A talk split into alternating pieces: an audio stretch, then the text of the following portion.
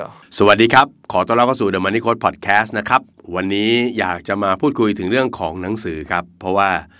เป็นหนึ่งในคำถามที่คนถามกันเยอะ เพราะว่าเวลาเราอยากจะหาความรู้หาข้อมูลอะไรเนี่ย หนังสือก็มักจะเป็นแหล่งแรกๆนะที่คนเราเนี่ยหาข้อมูลกันนะครับ ทีนี้หนังสือที่คนถามกันเยอะก็คือหนังสือการเงินนะนะเพราะว่ากลุ่มคนที่เริ่มต้นศึกษาเนี่ยมีอยู่เยอะมีอยู่จำนวนมากนะครับ เพราะฉะนั้น เวลาที่คนถามส่วนใหญ่ก็คือโค้ชหนุ่มครับ อยากจะเริ่มต้นศึกษาเรื่องการเงินควรอ่านหนังสือเล่มไหนดีนะฮะคือถ้าจะให้โค้ชหนุ่มเลือกเล่มเดียวเลยเนี่ยอันนี้ก็นะเดี๋ยวก็จะโฆษณาหนังสือตัวเองนะนะเพราะฉะนั้นวันนี้เนี่ยผมให้เป็นชุดละกัน ให้เป็นชุดหนังสือที่เอาละถ้าเราจะเริ่มต้นศึกษาเรื่องการเงิน อยากให้อ่าไล่เลียงอ่านจากตรงนี้ไปนะครับ ซึ่งจะเชื่อหรือไม่เชื่อก็ได้นะ อันนี้ไม่ได้บังคับนะครับ แต่ว่าถ้าจะให้แนะนำก็คือจากมุมของตัวเองที่อ่านแล้วก็ เรียกว่า เออ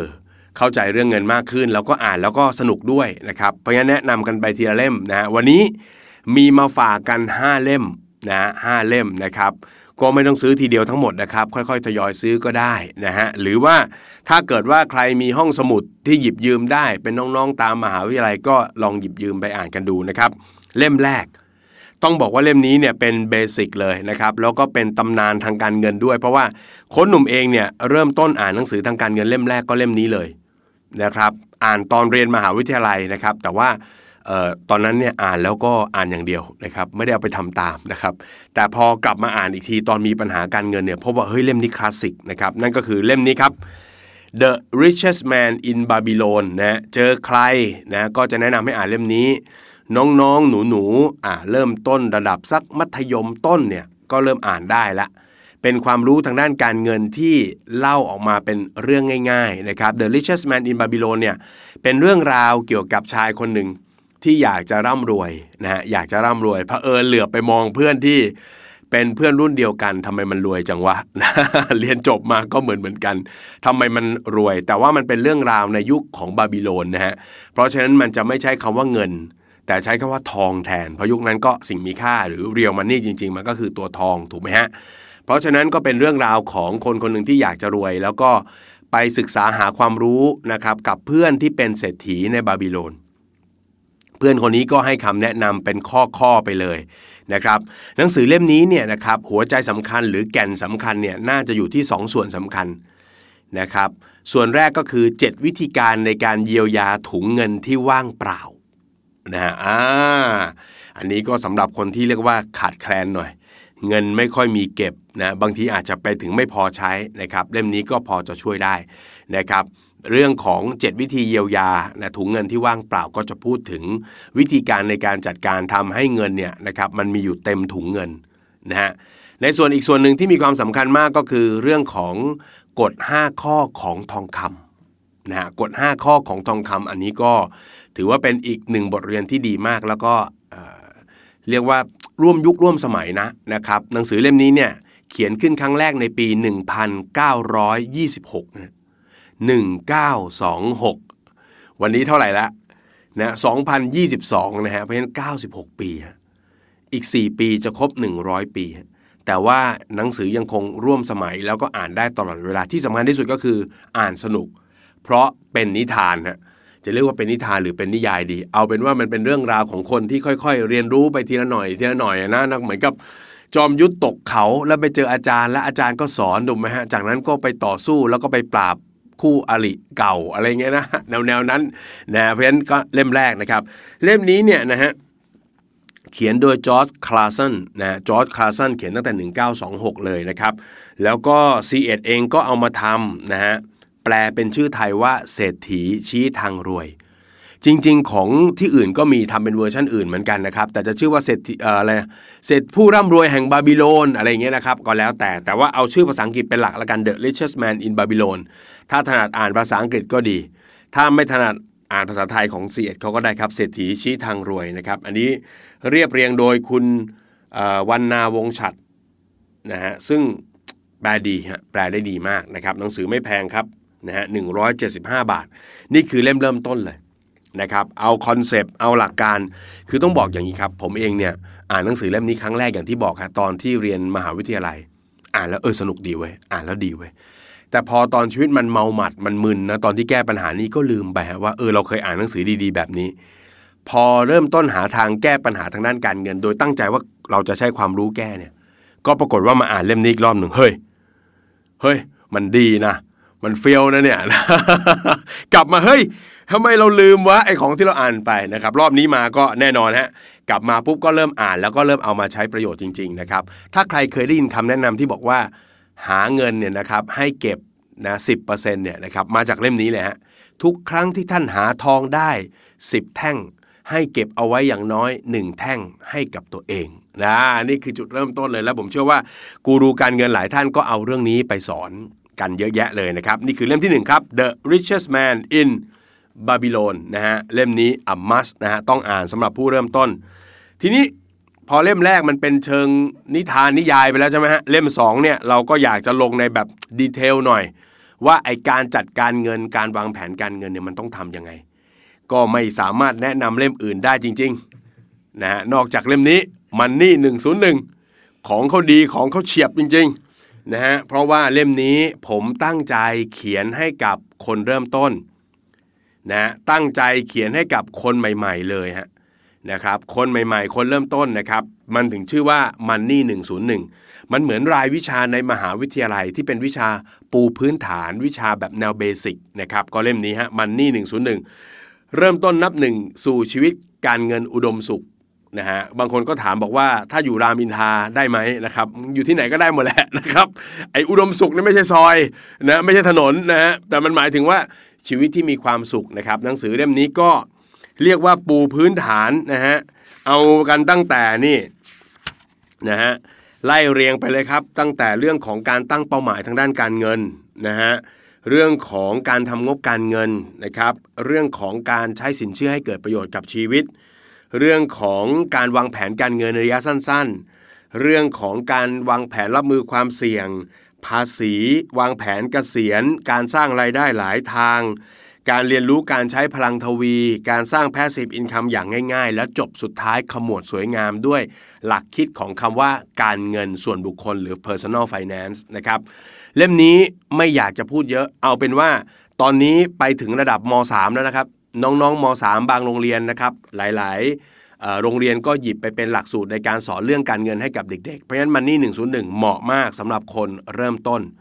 นะเมื่อกี้ Richest Man in Babylon เนี่ยเป็นแนว concept แต่อันนี้เป็น concept บวกวิธีการไปด้วยเลย เพราะฉะนั้นเราสามารถเรียนรู้ไปได้เลย อันนี้ไม่ต้องโฆษณามากครับเพราะว่าขายไปแสนเกือบแสนเล่มแล้วนะฮะสบายๆนะครับ เล่มหนึ่งก็ 200 บาท นะฮะทุกครั้งที่ท่านหยิบโค้ชหนุ่มได้ 20 บาทนะฮะ ช่วยช่วยกันนะช่วยช่วยกัน Money 101นะครับอันนี้ก็คือเล่มที่ 2 ที่เชียร์แล้วก็อยากให้อ่านกันนะฮะก็ถือว่าในเบื้องต้นถ้าเกิดว่า 2 เล่มนี้เนี่ยเอาจริง ๆ ก็ถือว่า concept การเงินพื้นฐานได้นะพอจะได้นะครับแต่ถ้าบอกว่าเอาละครับอยากได้ concept ที่มันอาจจะ advance หน่อย แล้วก็เขาเรียกว่าอะไรนะเป็นที่ยอมรับกันทั่วไปแน่นอน นะก็อีกเล่มหนึ่งที่เป็นผลงานของโค้ดหนุ่มเหมือนกัน แต่ไม่ได้เขียนนะโค้ดหนุ่มแปลครับ นั่นก็คือพ่อรวยสอนลูกนะครับฉะนั้นถ้าอ่าน 2 เล่มนั้นจัดการเงินพื้นฐานดีนะครับ เรามาเริ่มคุยถึงเรื่องการสร้าง passive income กัน ก็สามารถอ่านเล่มนี้ ต้องบอกว่าเล่มนี้เนี่ยก็อยู่ยงคงกระพันนะฮะ 20 ปีฮะพ่อรวยสอนลูกเขียนโดยโรเบิร์ตคิโยซากินะครับหัวใจสำคัญของเล่มนี้เนี่ยก็คือ 6 บทเรียนทางการเงินของพ่อรวย ถ้าใครอยากรู้นะครับยังไม่อยากซื้อแฮะ แต่อยากจะรู้ว่า 6 บทเรียนการเงินของพ่อรวยคืออะไรเนี่ยสามารถฟังใน The Money Coach Podcast ในตอนก่อนหน้านี้ได้นะครับท่านก็สามารถไปฟังกันแล้วก็เออ ถ้าไอเดียแบบนี้ชอบนะครับก็สามารถมองตรงนี้ เพราะว่าใน Money 101เนี่ยผมก็พยายามจะสอนใช้เครื่องมืออย่างง่ายๆนะครับอย่างเช่น กองทุนรวมนะฮะแล้วก็จะเริ่มต้นลงทุนแบบง่ายๆนะฮะแต่ว่าในพ่อรวยสอนลูกเนี่ยต้องบอกว่าโรเบิร์ตคิโยซากิเขาจะเป็นคนที่ไม่ชอบหุ้น ไม่ชอบกองทุน เขาก็จะเน้นเรื่องของอสังหาแล้วก็การสร้างตัวธุรกิจนะครับสตัวนี้ก็จะเป็นตัวใหญ่ที่เขาจะแนะนำนะครับหกบทเรียนทางการเงินของพ่อรวยจะถือว่าเป็นแก่นของหนังสือเล่มนี้นะครับแล้วก็อยู่ยงคงกระพันนะเพราะฉะนั้นเล่มนี้ถ้าให้พูดหรือนิยามก็อาจจะเป็นแนวคิดทางการเงินในสมัยใหม่นะครับคือสมัยใหม่ตั้งแต่ยุคผมนะตั้งแต่ช่วงปี 2000นะแล้วก็ยาวมา 20 กว่าปีก็ยังถือว่าดีอยู่นะครับแล้วก็อ่านได้อยู่ เพราะฉะนั้นเล่มนี้ก็เป็นเล่มที่พลาดไม่ได้นะครับควรจะอ่านเพื่อให้ได้ไอเดีย นะฮะอะก็ฝากไว้นะครับพ่อรวยสอนลูกนี่คือเล่มที่3นะฮะส่วนเล่มที่4ฮะเล่มนี้ถือว่าต้องบอกว่าใหม่ ใหม่แล้วก็ชอบต้องบอกว่าคนหนุ่มชอบมาก ชอบในฐานะที่ผมเองทำเรื่องการเงินส่วนบุคคลเนี่ยผมจะเน้นเสมอว่าให้เงินเนี่ยเราไม่ได้เรียนรู้เพื่อที่จะเป็นคนรวยที่สุดนะไม่ได้มั่งคั่งที่สุด แล้วก็ไม่ได้หาเงินอยู่อย่างเดียวนะวันวันก็เงินเงินเงิน แต่ว่าเราเรียนรู้เรื่องเงินเพื่อที่เราจะจัดการเงินได้อยู่หมัด แล้วก็ใช้ชีวิตอยู่กับเงินได้อย่างมีความสุขนี่คือหัวใจเลยนะใครเจอคนหนุ่มคนหนุ่มก็จะพูดแบบนี้ตลอด จนมานะครับเมื่อประมาณปี 2018-2019 ก็มีหนังสือเล่มหนึ่งออกมานะครับนั่นก็คือเล่มนี้ฮะ The Psychology of Money เล่มนี้เนี่ยแหมบางทีผมไม่ต้องพูดหรอกครับเพราะว่าสื่อต่างๆ ก็พูดกันหมดแล้วว่าเป็นหนังสือแห่งปีนะครับ The Psychology of Money ครับหรือจิตวิทยาว่าด้วยเงินนะครับ เขียนโดยมอร์แกนเฮาโซนะครับแล้วก็แปลโดยธนินรัศมีธรรมชาติ นี่ไม่ได้แปลเอง แต่เป็นหนังสือของสำนักพิมพ์ลิฟลิชสำนักพิมพ์ของผมเองนะฮะเเลือกมาแปลเพราะโอ้โหตอนที่อ่านต้นฉบับปุ๊บโอ้โหอันนี้ใช่ อันนี้ต้องเอามานะครับแล้วก็วันนี้ก็แนะนำเป็นเล่มที่ 4 ผมคิดว่ามันเหมาะสำหรับผู้เริ่มต้น มีประโยคดีๆนะครับมีบทดีๆในนี้20 บท นะครับคือบางทีบางคนได้ยินคำว่าจิตวิทยาบางคนบอกอ๋อมันเป็นหนังสือเกี่ยวกับจิตวิทยาบุ่นบายใช่ไหมไม่ใช่ฮะผู้เขียนเป็นผู้จัดการอกองทุน เพราะฉะนั้นเขาก็อยู่กับลูกค้าอยู่กับผู้คนอยู่กับตลาดนะฮะคนที่มาปรึกษาก็อยากจะรวยจังเลย ฉันมีเงินอยู่เท่านี้ทำยังไงให้มันเติบโตขึ้น อันนี้ก็เป็นธรรมดาที่คนเป็นคนให้คำแนะนำทางการเงินจะต้องเจอมอร์แกนเฮาเซอร์ก็เลยรวบรวมข้อมูลนะฮะแล้วเขาก็สรุปเป็นประเด็นสำคัญสำคัญ 20 ประเด็น ซึ่งผมว่าดีมากๆ ยกตัวอย่างเช่น ไม่มีใครเป็นคนบ้าในเรื่องเงินทองนะฮะยกตัวอย่างเช่น บางทีเราตัดสินใจแบบนี้ เราเห็นคนอีกคนหนึ่งตัดสินใจแปลกๆ เราจะมีความรู้สึกบ้าหรือเปล่าทำไมทำแบบนี้นะอย่างเช่น เงินก็มีอยู่น้อย เป็นหนี้เขาเยอะแยะเต็มไปหมดทำไมถึงเลือกเล่นการพนัน พอนึกออกไหมฮะถ้าคนที่เเรียกว่าศึกษาเรื่องการเงินมาดีนะครับการเงินตัวเองก็ดีมองจากมุมตรงนี้ปุ๊บเราก็จะรู้สึกว่าเขาบ้าบอมากอะ เป็นคนบ้าบอคอแตกอะไรคิดได้ยังไงนะครับแต่ในมุมหนึ่งเนี่ยมอร์กนเฮลโซก็บอกว่า คนบางคนเขาอาจจะไม่มีหนทางเลือกแล้วก็ได้ ไม่มีหนทางเลือกไม่พอประกอบกับตัวเองก็ไม่มีความรู้ ไม่มีความรู้ไม่พอประกอบกับเรื่องของสิ่งที่สั่งสมเป็นประสบการณ์เป็นทัศนคติของเขามา เขารู้สึกว่าการทำแบบนี้ไม่แปลก ซึ่งเขาอาจจะเห็นพ่อแม่เขาทำแบบนี้มาตลอด ก็พ่อแม่ก็ซื้อหวยตลอด แล้วก็ไม่ได้เห็นพ่อแม่เลยแต่เขาก็ยังทำตลอด เพราะฉะนั้นอาจจะเป็นความคุ้นชินความเคยชินอะไรต่าง ๆ ซึ่งรวบรวมกัน เพราะฉะนั้นแต่ละคนก็จะมีเหตุผลของตัวเองเพราะฉะนั้นเราว่าเขาบ้าเขาก็บอกว่าเขาไม่ได้บ้า ก็เขามีทางทำอยู่แค่นี้ แล้วเขาก็เชื่อว่ามันเป็นทางทำได้ เพราะเขาก็เคยเห็นว่ามีบางคนที่ทำแบบนี้แล้วก็ประสบความสำเร็จนะครับ หรืออประเด็นอย่างที่พูดถึงในหนังสือเล่มนี้อันนึงที่ผมชอบคือ ทักษะในการสร้างรายได้ เป็นคนละเรื่องกับทักษะในการบริหารจัดการรายได้ ทักษะในการหาเงินเป็นคนละเรื่องกับทักษะในการบริหารจัดการเงิน เห็นไหม ซึ่งมันเป็นเรื่องจริงมากนะเราเจอหลากหลายมากคนที่หาเงินได้เยอะแต่ชีวิตมีปัญหา ความมั่งคั่งคือสิ่งที่คุณคุณสะสมอยู่ ไม่ใช่สิ่งที่คุณจ่ายเพื่ออวดคนอื่นว่าคุณมั่งคั่งเออมันมีประเด็นต่างๆ แบบนี้เยอะมากนะครับ เรื่องของข่าวร้ายที่มันมีมากกว่าข่าวดี เรื่องของคนเราที่อาจจะประสบความสำเร็จด้วยฝีมือบวกโชค เช่นเดียวกันคนที่มีฝีมือบางคนไม่มีโชคก็อาจจะโชคร้ายก็ได้ นะครับ เพราะฉะนั้นมันสอนให้เราเข้าใจกับปรากฏการณ์ต่างๆ ที่มันกำลังจะเกิดขึ้น ไม่ใช่หนังสือสอนรวย เล่มนี้ไม่ใช่หนังสือสอนรวยนะครับ เอาไว้เดี๋ยวมีเวลาเนี่ยผมจะมาแกะแต่ละบท แล้วก็ยกตัวอย่างแบบไทยๆให้คุณผู้ฟังที่ฟังพอดแคสต์ได้ฟังกันด้วยนะครับ รับประกันว่าเล่มนี้สนุกมากนะครับ แล้วก็ทำให้เราได้แง่คิดนะครับ The Psychology of Money จิตวิทยาว่าด้วยเงินสำหรับผมเองเนี่ยตอนอ่านต้นฉบับผมรู้สึก2 3 2 3อย่างนะครับหก็คือเออเว้ย สิ่งที่เราพยายามพูด พยายามบอก พยายามสื่อสารกับแฟนเพจหรือคนติดตามเนี่ยเป็นเรื่องจริงฮะใช่มีคนเห็นเหมือนเรา ว่าเราไม่ได้เรียนรู้เรื่องเงินเพื่อที่จะเป็นคนที่ร่ำรวยที่สุดนะไม่ใช่หาได้ร้อยล้านพันล้านแต่ให้มันพอนะครับมีในบทหนึ่งมีเรื่องของการพอด้วยฮะพอปุ๊บเราจะลดความเสี่ยงที่เราจะเริ่มทำอะไรบ้าๆเพื่ออยากจะได้เงินเพิ่ม พอปุ๊บเราจะเกิดความสงบสุขขึ้นมานะครับหลายๆ อย่างก็จะตรงกับทางตะวันออกของพวกเรานะครับอีกอันนึงผมมีความรู้สึกว่า เออมันเป็นข้อมูลทางการเงินนะที่บอกเล่าว่าวิธีการที่เราจะอยู่กับเงินอย่างมีความสุขนั้นจริง ๆ แล้วมันจะต้องทำอย่างไรนะครับ แล้วที่ผมชอบคือมันมีตัวอย่างนะบทวิเคราะห์ต่างๆ ที่มันเอามาสนับสนุนสิ่งที่เขาหยิบมาเป็นประเด็น 20 ประเด็นนะครับเพราะฉะนั้นเล่มนี้ผมก็เชียร์นะเป็นอัมมัสเลยนะครับนี่คือเล่มที่ 4 ครับ ทีนี้เข้ามาสู่เล่มสุดท้ายต้องบอกว่าเล่มนี้โหดหน่อย นะโหดหน่อยไปเข้าอะไรโหดโหดโหดคืออะไรวะโค้ดโหดหมายความว่า อาจจะเวลาอ่านเนี่ยอาจจะต้องเรียกว่ามีสติหน่อยนะครับ เพราะว่าหนังสือเล่มนี้ก็คือเปลี่ยนเลนเป็นเศรษฐีหรือมีเลนแนฟาสเลนครับเล่มนี้พูดถึงเรื่องของการสร้างอิสรภาพทางการเงินอย่างรวดเร็วในวัยหนุ่มสาว เขาบอกว่า 30 35 เราต้องประสบความสำเร็จทางด้านการเงินกันแล้วนะโอ้ฟังมาเมื่อกี้สองสามเล่ม เราค่อยๆ ไปก็ได้หรือเปล่าว่าโค้ดพอเจอเล่มนี้ปุ๊บมันเร็ว มันพูดถึงความเร็วไม่งั้นมันมันมันไม่ชื่อหนังสือว่า the fast uh, the millionaire fast lane ถูกไหมเพราะฉะนั้นมันเร็ว ดังนั้นนะฮะเวลาเราคุยถึงเล่มนี้เนี่ยต้องบอกก่อนฮะเขามีการแบ่งวิธีการสร้างความมั่งคั่งออกมาเป็น 3 ทางใช่ไหมฮะมีทางเท้านะทางเท้าก็คือฟุตบาทแล้วค่อย ๆเดินไปนะฮะกลุ่มนี้ก็อาจจะเหมาะกับลักษณะของคนที่อาจจะไม่ได้สนใจเรื่องการเงินมากนักนะครับบริหารเงินไม่ค่อยดี เงินไม่ค่อยพอใช้ก็ต้องสร้างความมั่งคั่งในสไตล์ของเขาไป แบบที่ 2 คือเลนช้า เลนช้าคือทำงานเก็บเงินสะสมไปเรื่อยๆนะครับผ่านกองทุนรวมผ่านอะไรต่างแล้วไปเกษียณตอน 60 แต่ของเขาคือ fast lane เพราะฉะนั้นเรื่องราวในหนังสือเล่มนี้ก็จะพูดถึงวิธีการที่จะสร้างความร่ำรวยอย่างรวดเร็ว ซึ่งก็จะไปแตะเรื่องของการลงทุนในการสร้างธุรกิจเป็นหลักครับนะผมถึงวางมันไว้เป็นเล่มที่ 5 เพราะว่าถือว่ามันเป็นเนื้อหาที่ advance ออกไป นะทำธุรกิจยังไงให้ประสบความสำเร็จทำธุรกิจยังไงให้มันเป็น automatic ทำยังไงให้เราลดเวลาทำให้เรามีเวลาในการใช้ชีวิตที่มากขึ้นนะครับ คนเขียนก็คือ MJ DeMarco นะครับซึ่งตัวเขาเองก็ประสบความสำเร็จทางด้านการเงินเร็วนะครับเขาทำธุรกิจเช่ารถลิมูซีนนะฮะแล้วก็เขียนเป็นหนังสือเล่มนี้ขึ้นมา แล้วก็มีเคสดีๆ เยอะนะครับ แล้วก็มีหลักการ 5 ประการนะครับในการสร้างธุรกิจที่มันเป็น passive income นะครับก็สามารถหยิบจับเอาไปอ่านได้นะฮะเพราะฉะนั้นอันนี้คือ 5 เล่มที่หยิบมาคุยกันในวันนี้ ถ้าถามบอกว่า